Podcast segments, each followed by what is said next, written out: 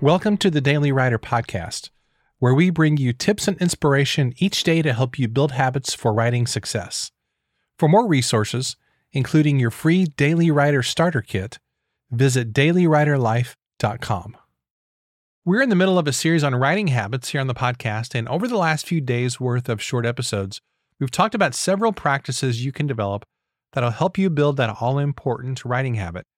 Now, today's episode is for all the night owls as well as the early birds and everybody in between.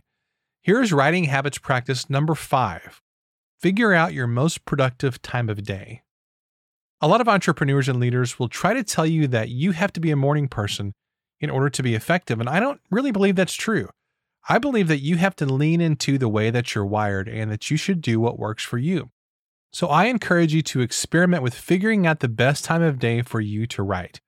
And I don't believe that writing in the morning is the only way to go. A lot of people swear by this, but it really depends on your biology and your schedule and just really what you prefer. Not everybody is a big morning person. A lot of people come alive later in the day or even late at night.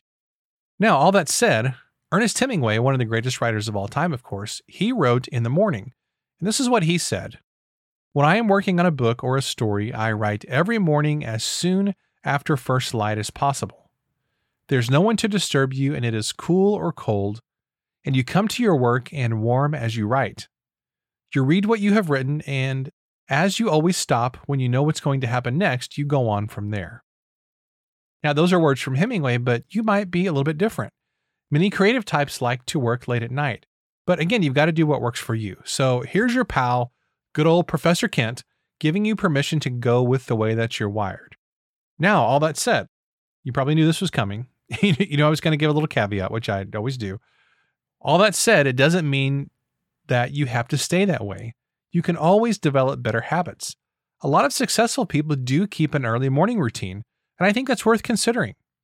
So, if currently you're a night owl, go with being a night owl, but keep in mind that there is some evidence to suggest that when you can switch your schedule and become a morning person, that there might be something to consider there. That's all that I'm saying. I know this is a podcast for writers and you guys like to stay up all hours of the night, many of you, but just consider the fact that a lot of really, really successful people are early morning people. So I'm just saying take that into consideration. I think there might be something there.